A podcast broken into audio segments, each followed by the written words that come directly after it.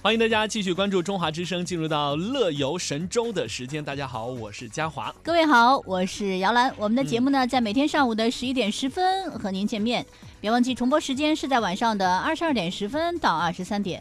这掐指一算，还有一 周的时间啊，十个手指头已经能掐得出来了哈，真的就要过年了哈，太快了。您的背包准备好了吗？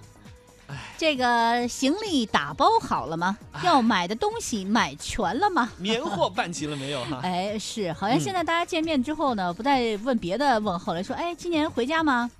就像刚才我们在新闻中说哈，今年回台湾的机票你买到了吗？这个民进党执政当局实在是太可恶了啊！对这个事情啊，就是确实是损害到老百姓的利益了，让人非常的气愤的一件事哈。当然说到这个礼物呢，大陆很多的民众啊，确实已经早早的踏上了归途。嗯，因为是从二月一号这个四十天的春运开始嘛。对对对。春运开始的时候，就因为我们家离北京西站特别近，早上出门的时候遛孩子的时候，就会经常看到有人。提着大包小包，就那个要回家了。完了那天呢，我就碰到了一个，就是一个一个也是一个妈妈，嗯，她抱着他们家小宝准备要回家，拎着大包小包。我说哟，这是要回老家？对，回老家过年啊。比如说给家里带来什么？我看包里的咱看不到了哈，打包的看不到，但手上提的呢，像北京的那个烤鸭特色的烤鸭没有，没有，就是稻香村的点心哦。这个好像就是因为北京人。认这个哈，对对对，就是三河牌的那个 稻香村，他们到每年过年的时候，稻香村的点心是你去走亲访友的时候必带的一个礼品。我跟你讲，每一次外地的朋友来，我觉得这也是最简单、最轻松的办法，就是我们买一整盒，因为各种糕点都有，然后一整盒，哎呀，就是什么口味你都可以尝得到，对，而且又方便。而且稻香村的点心确实是。很好吃，而且我特别佩服那个稻香村的那些装点心的那些营业员。嗯。太厉害了，一拿一个准儿，一拿一个准儿，而且人家摆的就很好看，嗯，就摆的吧，因为那点心那不都也不全是圆的，它有方的，嗯，有那花边的，有长的，像牛舌饼，它是那种长的，像鞋拔子一样那个，就那种形状的，他就帮你装的特好，嗯，然后呢分量还很重，嗯，味道又很好，所以稻香村的点心呢是非常值得大家，如果您要是在过年期间啊。到北京来旅行、了旅游的话呢，回去的时候一定要给家里带一份稻香村的点心哈。说实话，我觉得年纪慢慢渐长之后呢，可能更多的呀是照顾家里人，老的、小的，还有朋友之间的这种应酬。现在回想起来，我觉得 念书的时候啊，过春节回家那个时候那种心情其实是更加的。特别的，哎，我知道嘉华念书是在杭州念书吗？对啊，对吧？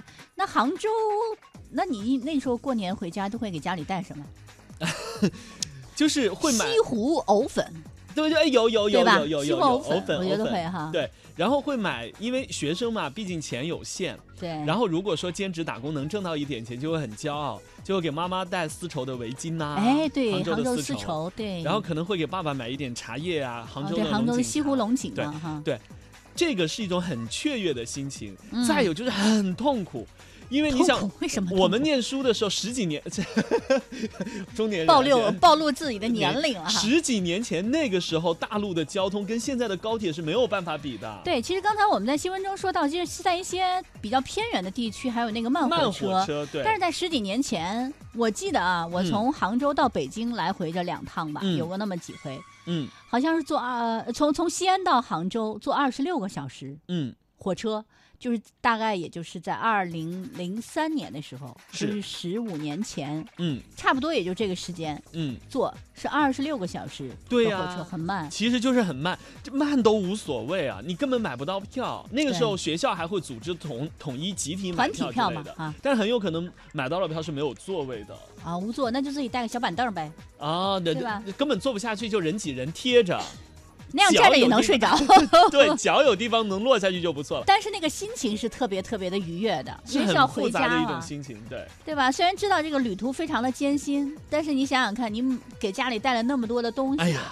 然后呢，这一年的喜悦，嗯，回去之后还能收压岁钱，可以见到自己的父母，对，真的是非常开心的一件事。是，所以我们前不久记者也做了一个很特别的采访哈，对，就是打开学生的这个行李箱，就比如说，呃，像有一个小姑娘，嗯，我觉得挺有意思的哈，叫她叫孔丽娜，她是浙大的一个学生，浙江大学很有名。对他呢，给自己的弟弟妹妹们哈，比如说堂弟呀、堂妹呀、表弟表妹啊这些哈，嗯，带了一大堆的 铅笔盒啊，很有意思吧？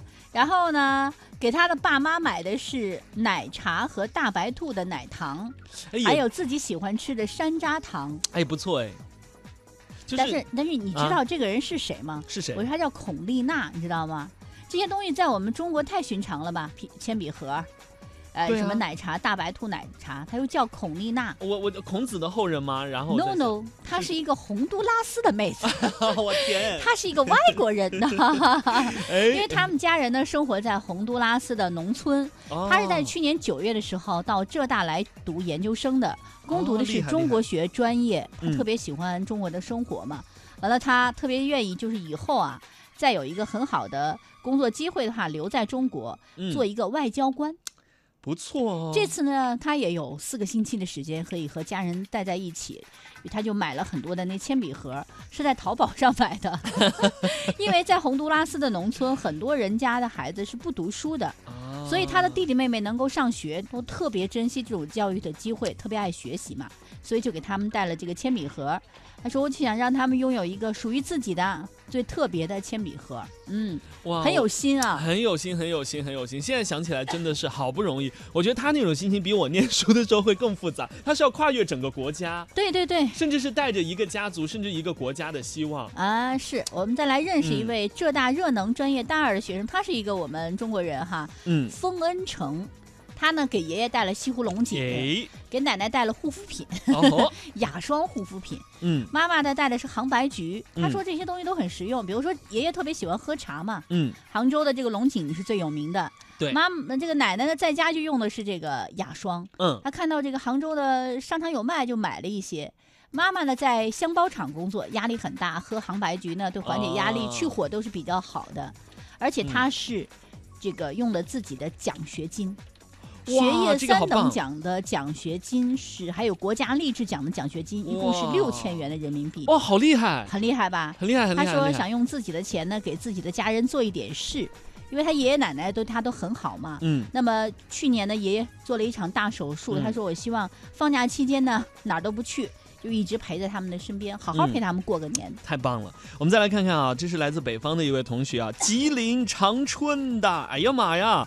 江志奇，嗯，是浙大高分子科学与工程专业的大四学生。他说没啥特别的，就带了点衣服、电脑，还有一双给同学买的鞋。啊啊啊！啊！这带着一口东北口音的江志奇说：“鞋子是代购的，可便宜，老便宜了。”啊哈！啊，他说回家坐的是 K 字头的火车，从杭州到长春，整整三十九个小时。哇，这么久啊！啊，那也是很慢哦。嗯。他说，在行李当中最重要的东西是那一台电脑。他说。别打搅我了，我要写书了啊！他说，从去年十月呢，获得了保研的机会，而且是硕博连读，哇，厉害！那未来五年，他将继续留在浙大攻读高分子科学与工程专业。最近的课题组准备要出一本书，是这些年研究成果的专著。那每个人都要尽一份力了。他说，回家以后呢，要每天用四到五个小时来做啊，跟专注相关的工作。他觉得这些是对家人最好的报答。哇！确实是啊，你看，我想每个人如果要是真的是在异地打拼的话，回家一定会给家人带上一份礼物的。不知道收音机前的听众朋友，您今年过年回家，或者是回家过年的时候，会给家里带一份什么样的礼物呢？是我们来听一首歌吧，这首歌来自羽泉，《回家乡》。太久了，停不下的脚步，太累了，心里有点酸楚。太久没回家了，纠结在平淡里不甘的平凡，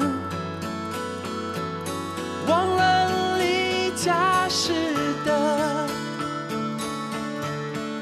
信誓旦旦。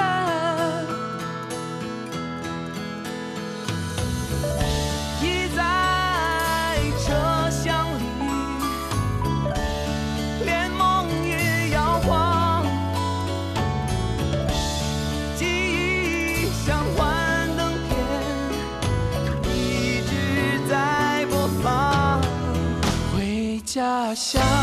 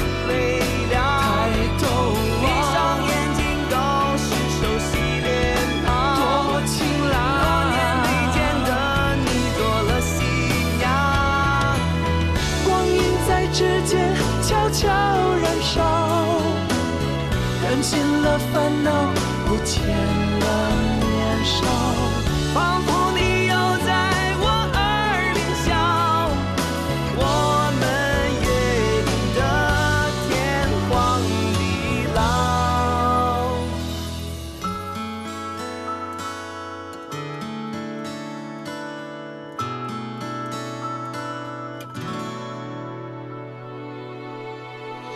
回家乡。